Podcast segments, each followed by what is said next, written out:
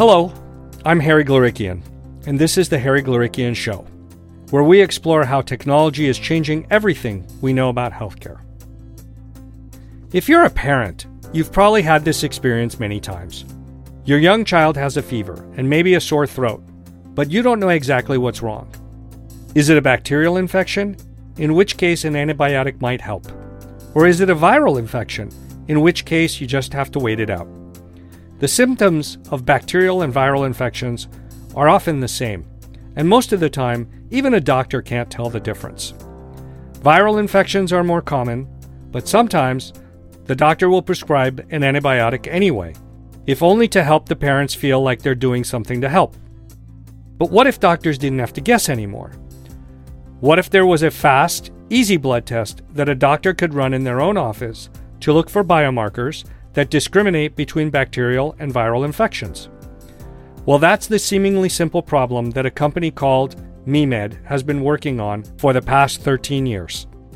Recently, MeMed's first testing product got approval from the FDA, and now the company is finally beginning to roll out commercially in the US. And here to tell us more about how it got built, how artificial intelligence fits into this picture, and how rapid diagnosis could change the practice of medicine is MeMed's co founder and CEO, Eran Eden. MeMed has a growing office in Boston, but I reached him at his office in Haifa, Israel.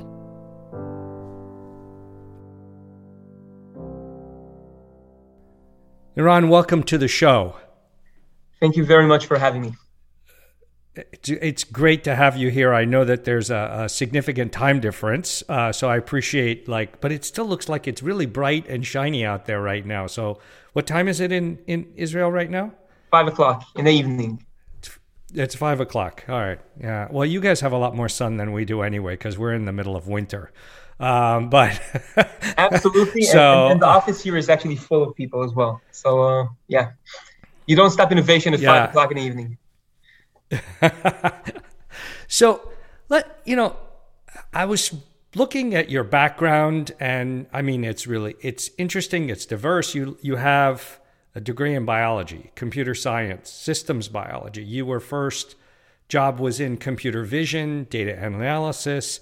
But then all of a sudden you wound up starting a company that builds sensors and software for infectious disease like um, how how did you end up down this path? And do you feel like everything that you were doing until you got here was preparing you for it?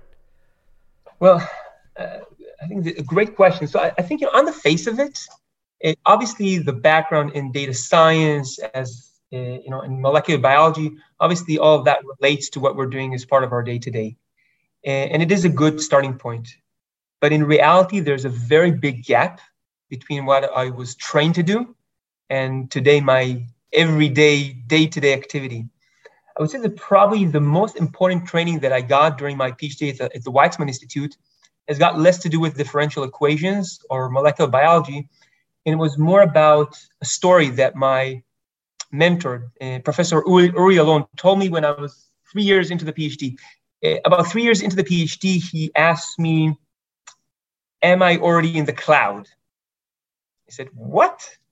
And he said, uh, Are you in the cloud? He said, well, what is the cloud? He said, Well, every PhD, every scientist, when you start your PhD, you know, you have, you go, you go and read the latest papers in science and in nature, and you see how somebody starts with point A, makes a hypothesis about point B, and then take the straight line from A to B. And then you say, okay, I'm going to do the same thing. And you start at point A, the known, you shoot for the unknown, and you start going, and suddenly you hit a roadblock and then you hit another one and another one. At a certain point, you really lose direction, which he called the cloud. You're in the cloud. And then, if you have enough perseverance and luck, you find a point C, which is not exactly where you thought you're going to end. You go there with, you know, your last uh, energy, and if you're lucky enough, then you publish another paper how you started at point A, went from point C, and connected between the two dots with a straight line. And then you have another generation of PhDs that are asking themselves, well, why am I the only one that's struggling? And that lesson about how to be in the cloud, how to deal with uncertainty, to deal with failure, um, and still move on. That is probably more important in the training that I got uh, to become an entrepreneur and CEO of a company than any specific scientific knowledge.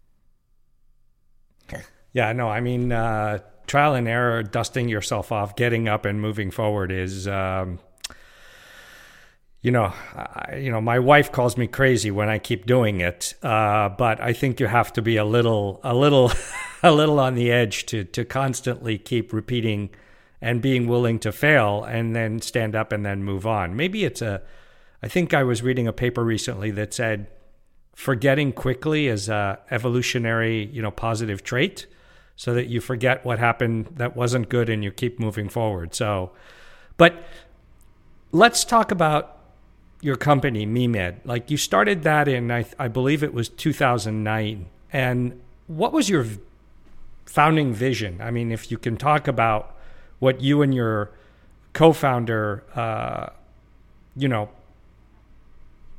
did when you came up with this idea. I think you were both studying at the Technion at the time. Yeah, so so he was studying at, the Technion, uh, MD, PhD. I was studying at the Weizmann Institute in data science and biology.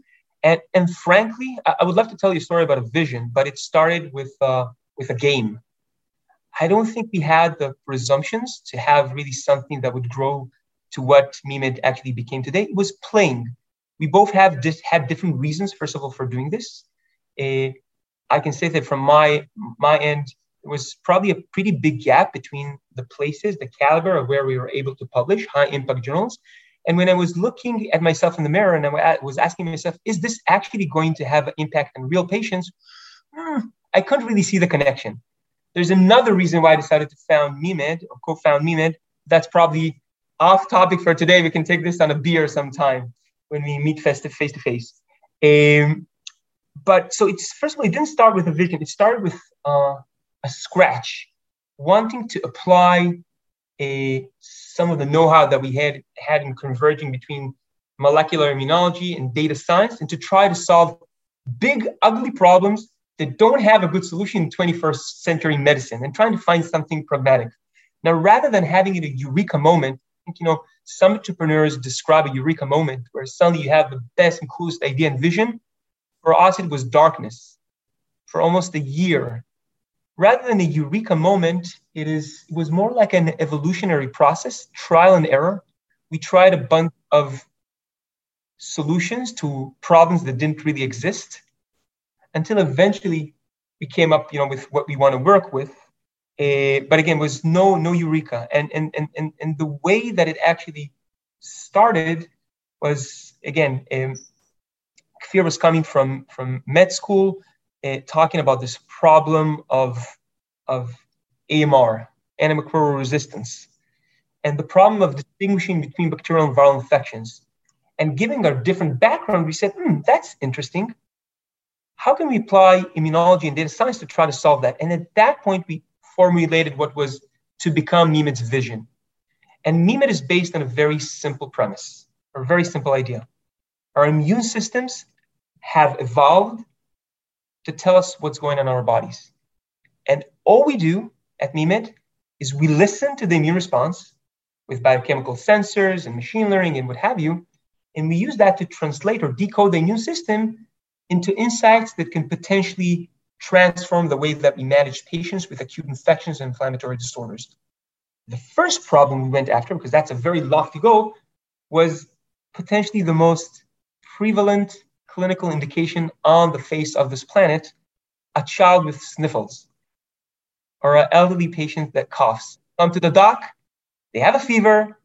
As a parent, you're many times hysterical. You're asking yourself, is it a bacterial infection or a viral infection? If it's a bacterial infection, antibiotics. If it's a viral infection, chicken soup. And we said, well, what if we can harness the immune system? What if we could measure or listen to the immune system in real time and use that to try to aid clinicians to tackle this seemingly simple problem. So the vision was listening to the, immune response, and the first embodiment of the first problem we went after is this huge intractable problem B versus V, bacterial versus viral infection, to treat or not to treat. Yeah, I mean, you know, it's funny you say simple, and I've worked in this area for a long time, and not not simple, not simple. But I've been watching dozens of companies over time try and tackle this problem, and everybody always comes at it and says, "Yep, we should be able to do it." And I'm like, "Okay." That's a big hill, the, you know, to go and try and die on. So, um, but you got FDA approval for your device in the US, um, and I want to talk about that later. But it did take 13 years, like to, you know, which parts of the process turned out to be harder or slower than you thought it would be? Uh, before I answer that, I just want a, a, a, minor correction. I didn't say it's a simple. Yes. I said it's a simple problem in reality, it's an extremely difficult problem to go after. I think some of the most, the biggest challenges that we have can be phrased in a very simple manner. But as you alluded to, yeah, it's an intractable problem. Bacterial viral infections are often clinically indistinguishable. And it took us, yeah, over a decade to take this from an idea in a napkin in grandmother's kitchen. That's where we found it was no garage, it was grandmother's kitchen to what is considered a landmark FDA clearance that I think many folks did not believe we're going to be able to get this because it required so many innovation, not only on the technological side, but also on the regulatory side. And when you ask, well, why only a decade? I think it's a, it's, we're very lucky that it took us only a decade. And there, the challenge there let's not call it a challenge. Let's let's call it problems. Challenges is something I always envy the people that have challenges. We have problems at MeMed, and we work every day to solve those problems, right? So, so there's many problems or hurdles you have to go through. So there's first of all you have to overcome some pretty big research issues. Where do you find these hypoth- hypothetical molecules of the immune response that go after bacteria and viruses? So research. Then you learn the hard way. The research is very different from development and development is very different than product. And product is very, very, very different than manufacturing. And manufacturing is very different than regu- regulation. And regulation is very different than reimbursement and marketing, which is very different than commercial, et cetera, et cetera. So it's not good. It's not enough to excel in one thing.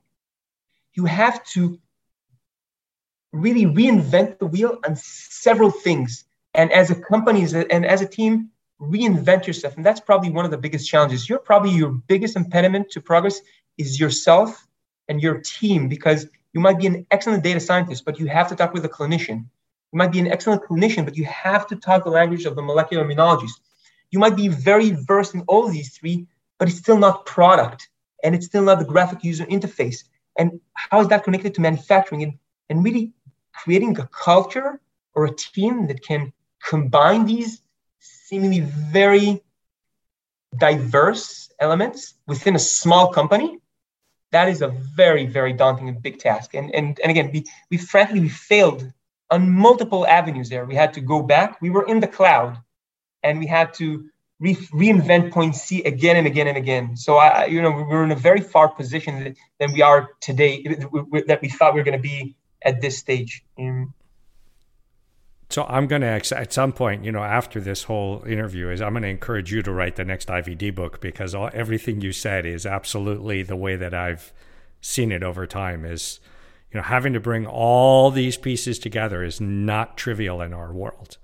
Um, but let's step back here for a second for everybody that's listening. Right, talk a little bit about basic immune system biology and the you know technology behind your diagnostic system. So if someone presents with an inflammatory response, why is it so hard for doctors to distinguish between the bacterial and viral infection?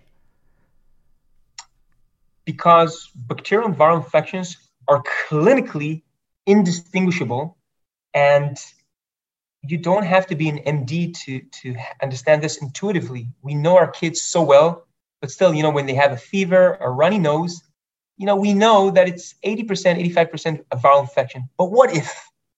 What if, it, what if it, there, there's a lingering bacterial infection? And it just it turns out that because of the clinical manifestation is very similar, it's really hard to figure it out. uh, not only children, also adults with a suspected LRTI or a fever without source.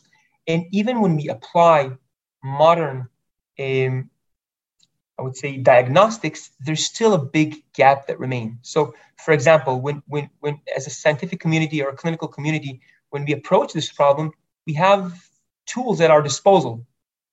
Uh, rapid strep tests, rapid influenza tests, uh, multiplex PCR. In today's world, I think everybody, even my grandmother, is talking to me about the difference between rapid antigen tests. Suddenly, becomes a really interesting topic over, you know, weekend dinners.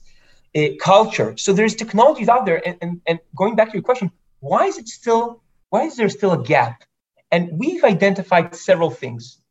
The first one is probably most trivial is time to results.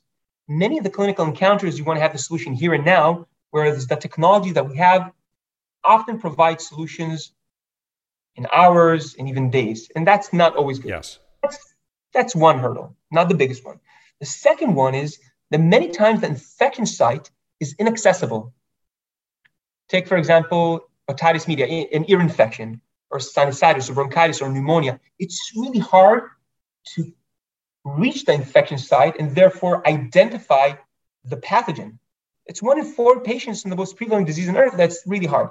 Third, even if you use the best, most broad technology diagnostics to try to identify the, the, the bug, say a multiplex PCR, in more than 50%, 50% of the cases, you will not be able to put your hands on any microorganism but you still, as a clinician, have to make a decision. And lastly, there's the issue of colonization.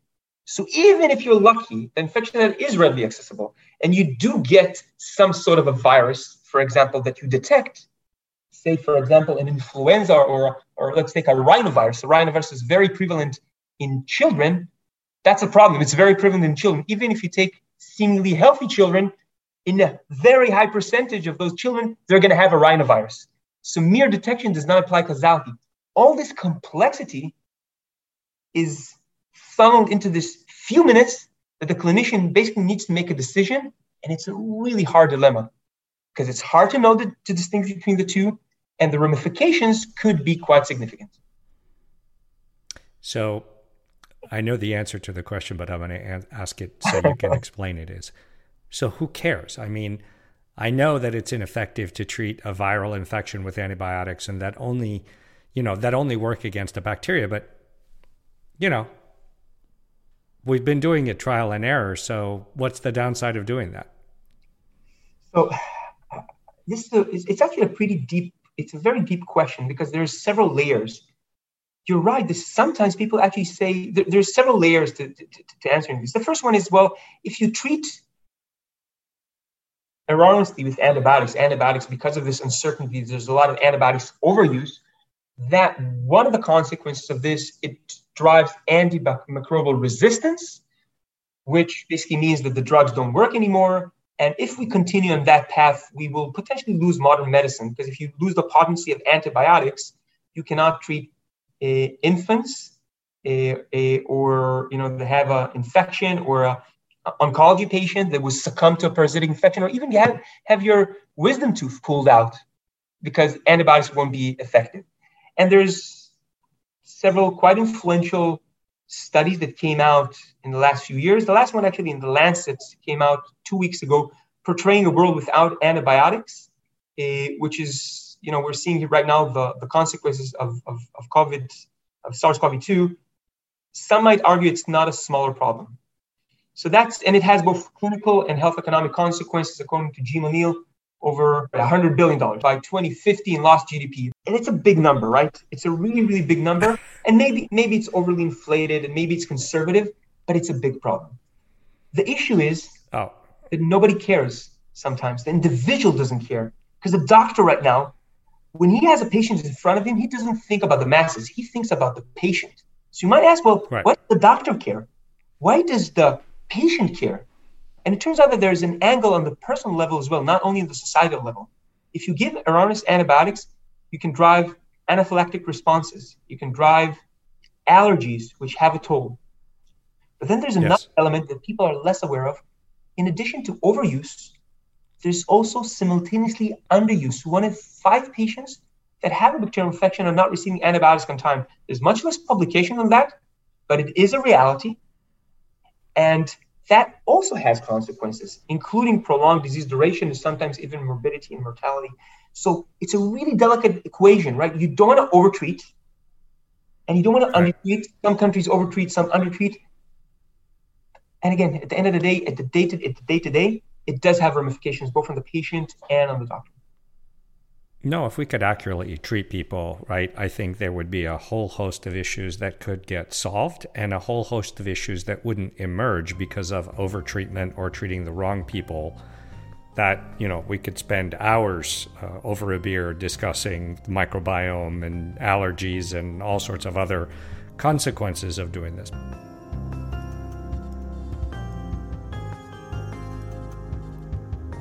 Let's pause the conversation for a minute to talk about one small but important thing you can do to help keep the podcast going. And that's leave a rating and review for the show on Apple Podcasts. All you have to do is open Apple Podcast app on your smartphone, search for the Harry Glorikian Show, and scroll down to the ratings and review section. Tap the stars to rate the show, and then tap the link that says write a review to leave your comments. It'll only take 30 seconds but you'll be doing a lot to help other listeners discover the show. And one more thing if you like the interviews we do here on the show, I know you'll like my new book, The Future You How Artificial Intelligence Can Help You Get Healthier, Stress Less, and Live Longer. It's a friendly and accessible tour of all the ways today's information technologies are helping us diagnose disease faster, treat them more precisely, and create personalized diet and exercise programs to prevent them in the first place. The book is now available in print and ebook formats. Just go to Amazon or Barnes & Noble and search for The Future You by Harry Glorikian. And now, back to the show.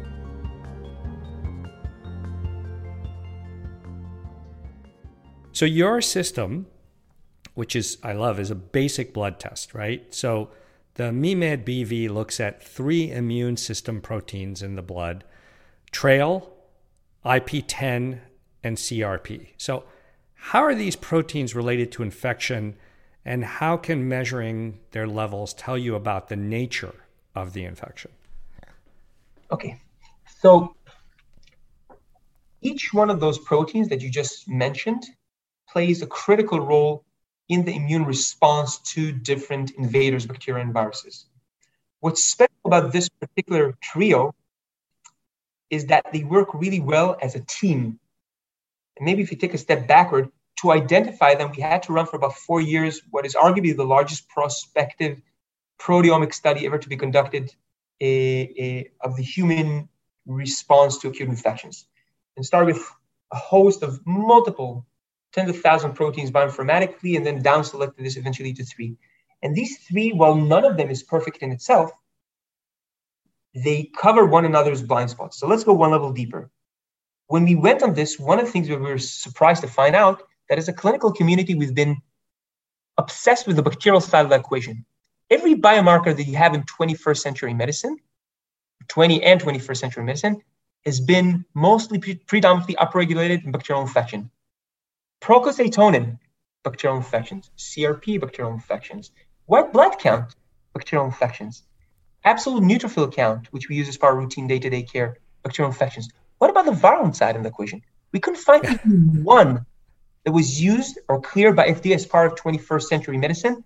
The last, eh, the recent FDA clearance, we actually just cleared the first viral-induced protein ever to be cleared by FDA. And so we went on this fishing expedition, and four years into the process, again, this was 2009, 2013, we identified this trio. Trail is a protein that shoots up in your bloodstream when you have a viral infection, whether it's a common influenza A, influenza B, parainfluenza, or corona. And it has this very unique property that it goes down when you have a bacterial infection. Why? Nobody really understands the reason, but it really creates a very dramatic fold change because of this up and down type of a response. Mm. And the story there, there's very, a lot of interesting stories around trail, but one of the ways, mechanisms by which it does that, it causes the cells that are infected by viruses to commit apoptosis. Cells suicide, and by that protect their brethren cells. So that's one of the mechanisms that the body is using. The second one is called IP10, which is an interferon gamma induced protein, basically shoots up in your bloodstream if you have a general infection, and more so if you have a viral infection. It recently got a lot of headlines in the context of SARS-CoV-2 and hyperreactivity of the immune response. It's also associated with lung injury, but a really interesting biomarker that plays a critical role there in clearance of, of infections. The third one is called C-reactive protein. It's been around for about 40 years, goes up in bacteria. And the nice thing about them, they work as a team. So as I said, they're, they're not perfect. So take, for example, CRP. It's reasonably okay after 48 hours. But because it takes it about 48 hours to reach maximum level. But in the early phases, you have a blind spot. Whereas trail at time of symptoms onset, it's already differentiated. So they cover one another. By the way, we didn't identify this. The computer identified that. This is a lot of insights with, that we had in hindsight when we were looking at this. Yeah, that was going to be my next question, which is, you know, the the heart of this show is always like, you know, artificial intelligence and its whole basket of tools and biology. So, how does machine learning come into this process? Is there some corpus of training data that, that shows that certain levels of these three proteins correlate? Or can you tell us, you know, how you develop that part of the system? Absolutely. And I think, I think again, I was teaching uh, machine learning at the Weizmann Institute over a decade ago, before it was a sexy topic you know, people use today are using the term machine learning and data science so often, so frequent. I think what's important to say is that machine learning is part of the component technology, but there's hardcore immunology and molecular biology. So it's not just one technology that we're, you know, it's a, I would say it's a very high entry barrier because of that and, and adds to the complexity. So that's one thing just to put machine learning in context. Where machine learning plays a, an important role here is two places in the development and in the final product in the development, there's a process of how do you find the optimal team of biomarkers that would give you the mo- the best performance. And over there, there's a lot of activities around using publicly available data sets and, and, and, and proprietary data sets and, and data analysis and statistical analysis and feature selection and finding the right models, et cetera, et cetera, coming up with what is the right model. Some of these are more conventional tests, some of these are more cutting edge tests. In the final product, it basically uses what's called a supervised learning approach, which right. basically means the following.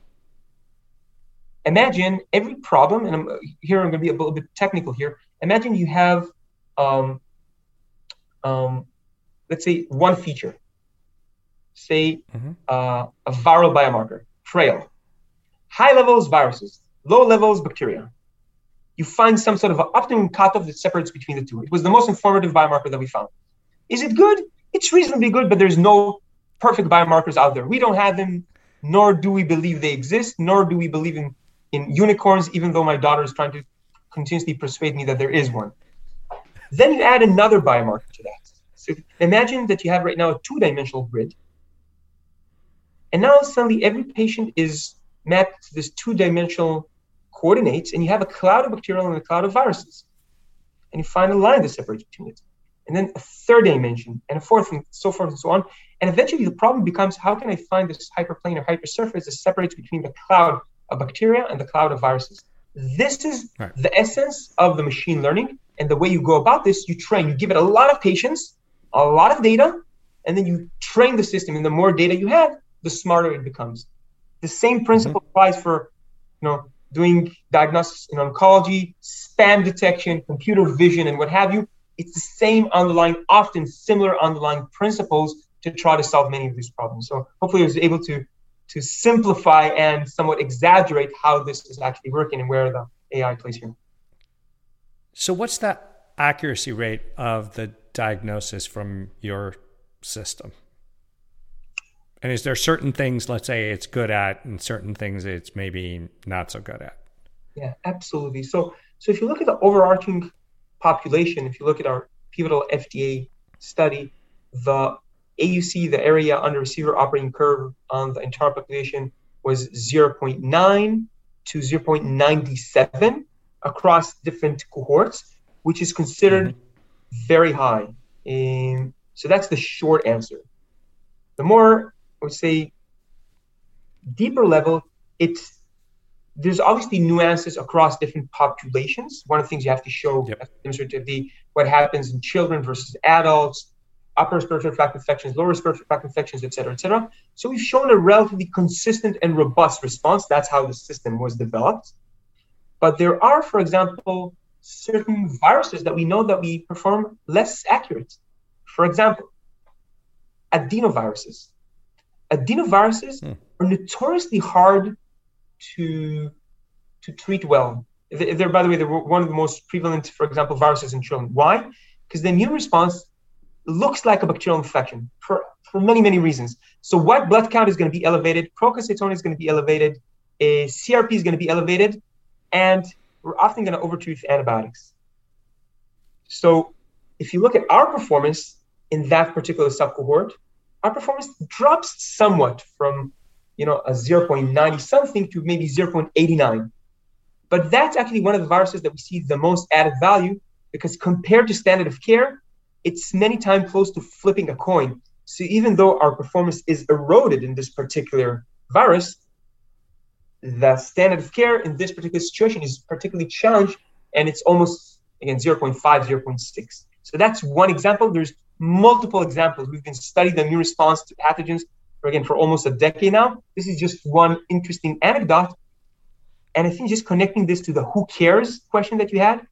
So here's an interesting case that we had a few weeks ago. Child, young, three years old, coming to a major medical center, a not really sure if it's a bacterial viral etiology, ran a PCR, came positive for adenoviruses. And it looked a little mm-hmm. bit bacterial, but yeah, okay, adenovirus, that explains everything. About to release home, got a 99 score, 99 probability bacterial infection. So they started to do additional follow up, and then eventually turned out to be a peritonsillar, uh, uh, sorry, a, a, bacterial abscess on the spinal cord of that particular child Oof. To be mechanically removed.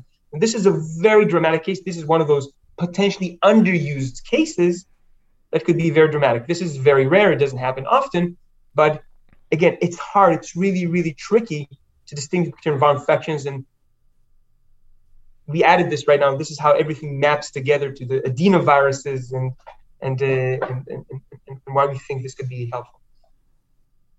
So, you know, like I said earlier in the in the show, you know, you got FDA approval and uh, granted 510K clearance back in September, which congratulations, that's a huge step. But you know, for everybody listening, you know, what gates does does that open for you? You know, you know, what's the pathway to getting the device out into the market?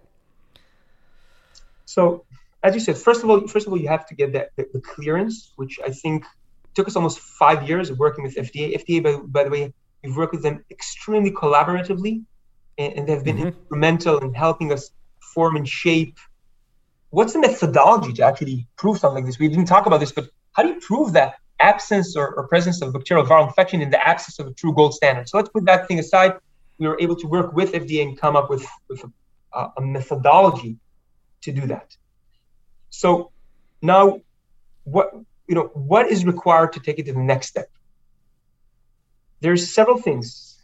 The first one you need, and we didn't talk about this, you need a way to measure those biomarkers. You need a platform. Right. One of the challenges that we had is that in the early days, none of the big strategic players, the Roches, the Abbotts, the DiaSorins of the world, were willing to bet on this because the risks were so high. As you alluded to in the beginning, the graveyard, and nobody got FDA clearance, so they basically they wouldn't be they were not willing to bet on us. Today, some of them have become partners, and we're working with them, so it's a you know, there's been great development. But but at that time, it was really hard. The platform is also challenged because some of the proteins are picogram, some are nanogram, and some are microgram per ml which poses again a challenge from a technological perspective. Again, not going too much into the technology side, but we've been able to come up with a technology or a platform that can actually measure multiple proteins across almost a six to nine fold dynamic range. And so you have to have a platform and can do that in about 15 minutes. Right now, Sarah working on whole blood. The second thing you need, you need obviously uh, manufacturing capability, which is again a different story. You have to manufacture the cartridge. The third thing you need is building the clinical evidence beyond. I mean, FDA is great, but you have to create what's called a clinical utility, real world evidence, what have you. Working with peers, working with partners, working with clinicians, working with the societies, publishing, building a commercial team, uh, which we're right now established commercial team in the US. So there's multiple things, and probably last but not least, this is too big of a challenge to go at it by yourself. You need to have partners, whether it's governments, uh, the U.S. Department of Defense and European Commission have funded this heavily and have been amazing partners. Whether it's strategic partners, you can't take it by yourself. B versus V is not one market; it's markets you have patients in the wards, in the EDs, in the urgent cares, physicians' offices, retail clinics. No single player has enough of a presence in one platform that covers it all. So again, we've announced about a year ago, uh, you know, the first partnership with DiaSorin, which has today almost mm-hmm. a thousand install base across Europe and the US, and these large automated immunoassay machines, and uh, that's covering certain parts of the market that are overlapping, or sorry, that are complementary where we're going at. So so that's a little bit of what needs to be done. But uh, again, it's changing the boundaries of, of, of, you know what what we've been doing so far, and that's always a it's always a challenge, but also an opportunity.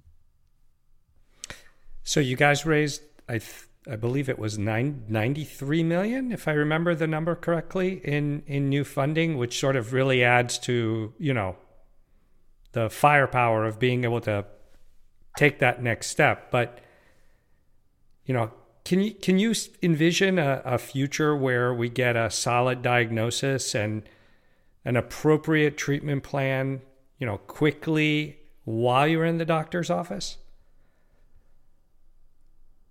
Oh yeah. yeah. Okay. I, I, I, would go, I would go much. So I thought you to ask something much more radical. I think, I think there's several things that are happening. There's a, there's two major discontinuities there's a technological discontinuity. There's a regulatory discontinuity. And I'll actually add another one, which is a, there's a psychological discontinuity. The technology that we can do today, that we have today the you know, tip of our fingers, can do can provide so much valuable information that can help make better decisions. The regulatory framework has changed because of COVID. It's basically shattered a lot of things and from a psychological perspective, I think there's a push to polarization, right? Both decentralization and centralization at the same time. Um, and so I, I definitely see that happening. I think we can take this several steps further. How can we take it from physician's office, also retail clinics, and even further? And that will take time, obviously, because we're dealing here with some pretty, pretty deep questions. But uh, I think the world across multiple fields, and this is not different than anything else. I think it's definitely going in that direction. Yeah, no, I mean, I was going to, you know, looking at what you've created and obviously first getting everybody on board, but then seeing how it can be deployed at a CVS or something like that. It could, you know, you could have a dramatic impact on how we manage patients, the whole antibiotic dynamic. Um, and maybe even relieving stress on the system for so that you know it doesn't get overwhelmed by what your system may be able to sort of help get to a, a much faster, much more accurate answer to. I, I wanted to say relieving stress from st- stressed mothers and fathers, but yeah, I agree with you. Also relieve. and by the way, as you start going from more central to decentralized, there's obviously additional workflow challenges. How do you make this simpler? There's regulatory uh, bars that you have to meet. How do you go from a mod complex to a CLIA waived a, a, a, test that can actually go to those directions? So there's we still have we have work. There's work work to be done, but I think we've been able to to potentially break break a glass ceiling in terms of getting the clearance. And now I think with that, there's going to be additional innovation that will come in, in both by us and others, right? They're entering the space. So, just slightly moving to one side is like, how has MeMed responded to say COVID 19. I think you guys have developed a test that runs on your platform and predicts how severe the infection will be. How, how does that test work? Like, did your previous work, you know, and also did your previous work like on the platform prep you for this virus or I'm just curious how you how it works, you know, and how you got there. Absolutely. So so it always starts with a clinical question. I mean, we're many of us are technophiles, but at the end of the day, it's about solving a real problem. And the problem here is defined as following. You have, say, a SARS-CoV-2 positive patient presenting, say, to the ED, and one of the questions that we have in mind is whether that patient is going to deteriorate or not. Do we uh, escalate treatment or not? And, and, it's a real question, right? And and the more, you know, the more stress the system is feeling because you know because of the the peak of a pandemic, the more important that is.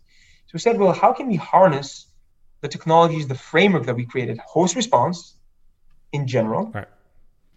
the biomarkers we've you know developed, the platform that we have, the biobank and what have you, and so and how can we take a, a process that maybe took 10 years and now collapse it to something maybe that's 10 months?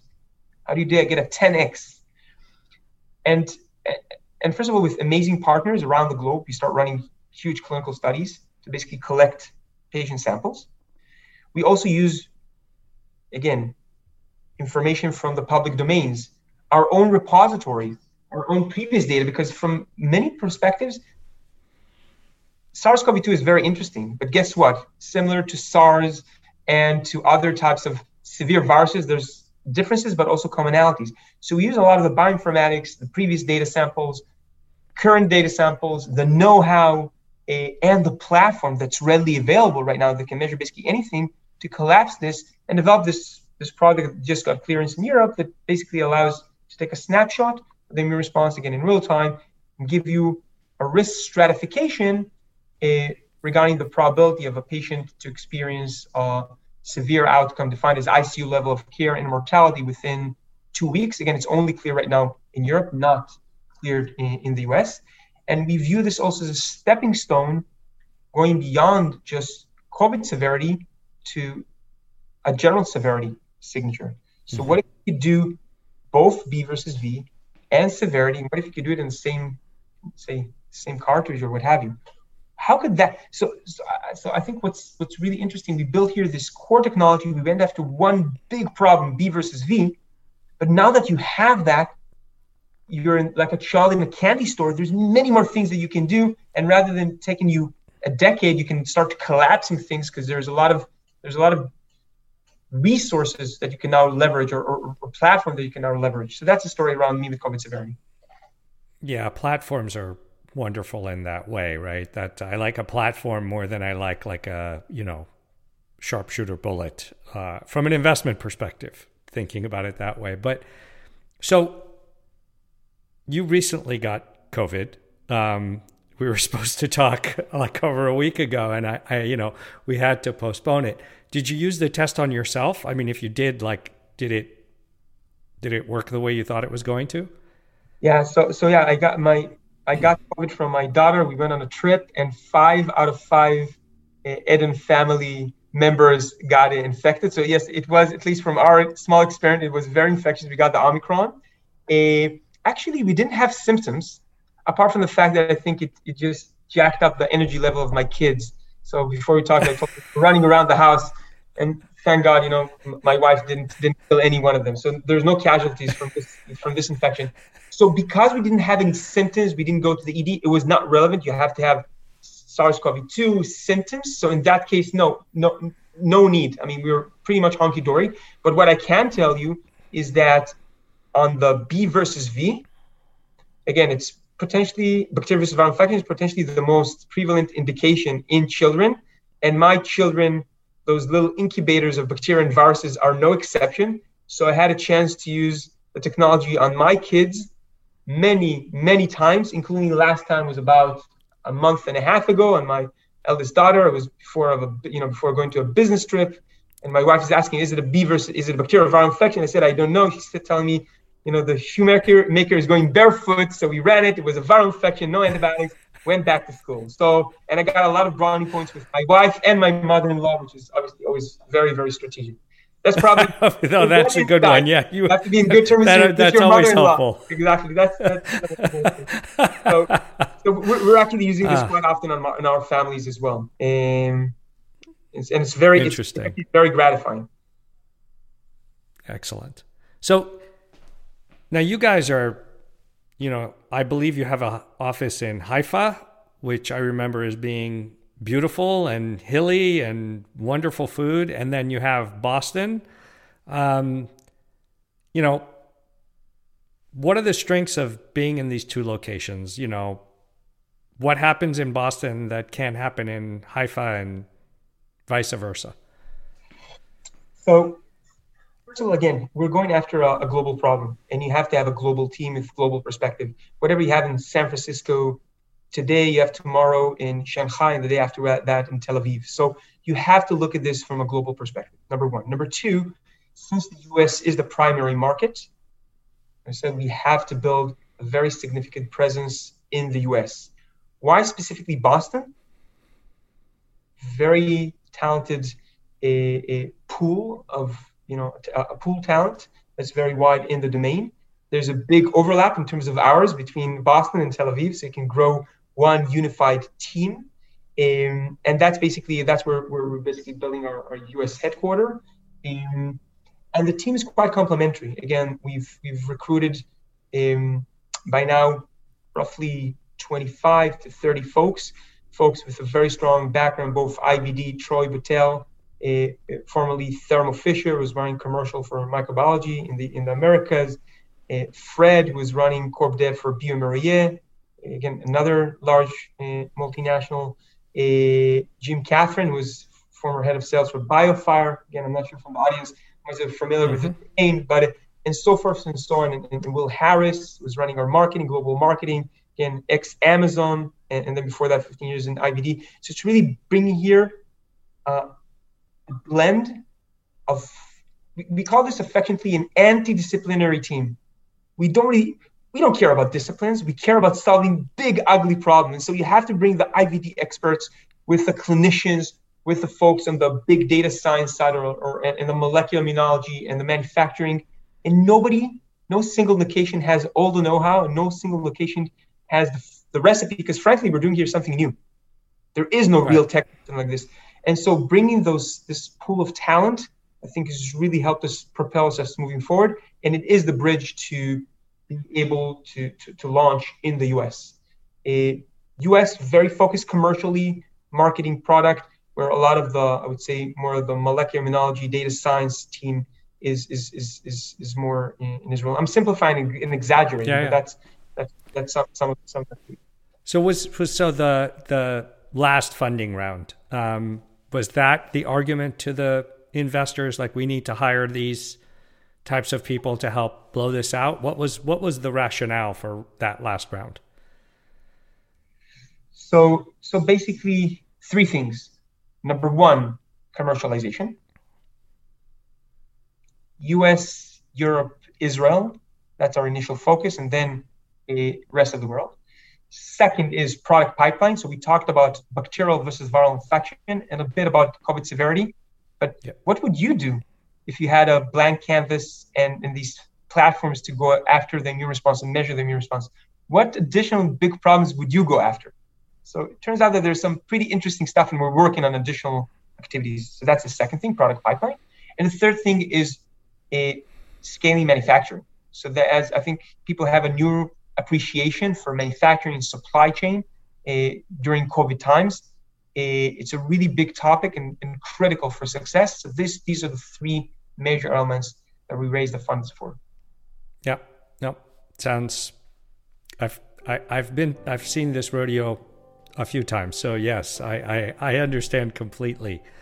So well, you know, especially because I I come from the diagnostic world, I'm I can't wish you enough success because we need more products like this out on the market to help us manage patients and help give physicians better information so that they can make better decisions, right? More informed decisions than just, you know, looking at a patient and trying to figure out what's going on. So uh, I wish you incredible success, and I'm, I'm, you know, great for great to have you on the show. Thank you so much for for the, the kind invitation. Enjoyed our discussion. Thanks. That's it for this week's episode. You can find a full transcript of this episode as well as the full archive of episodes of The Harry Glorikian Show and Moneyball Medicine at our website. Go to glorikian.com and click on the tab Podcasts. I'd also like to thank our listeners for boosting The Harry Glorikian Show into the top 3% of global podcasts. If you want to be sure to get every new episode of the show automatically, be sure to open Apple Podcasts or your favorite podcast player and hit follow or subscribe. Don't forget to leave us a rating and review on Apple Podcasts. And we always love to hear from listeners on Twitter, where you can find me at hglorikian. Thanks for listening, stay healthy, and be sure to tune in two weeks from now for our next interview.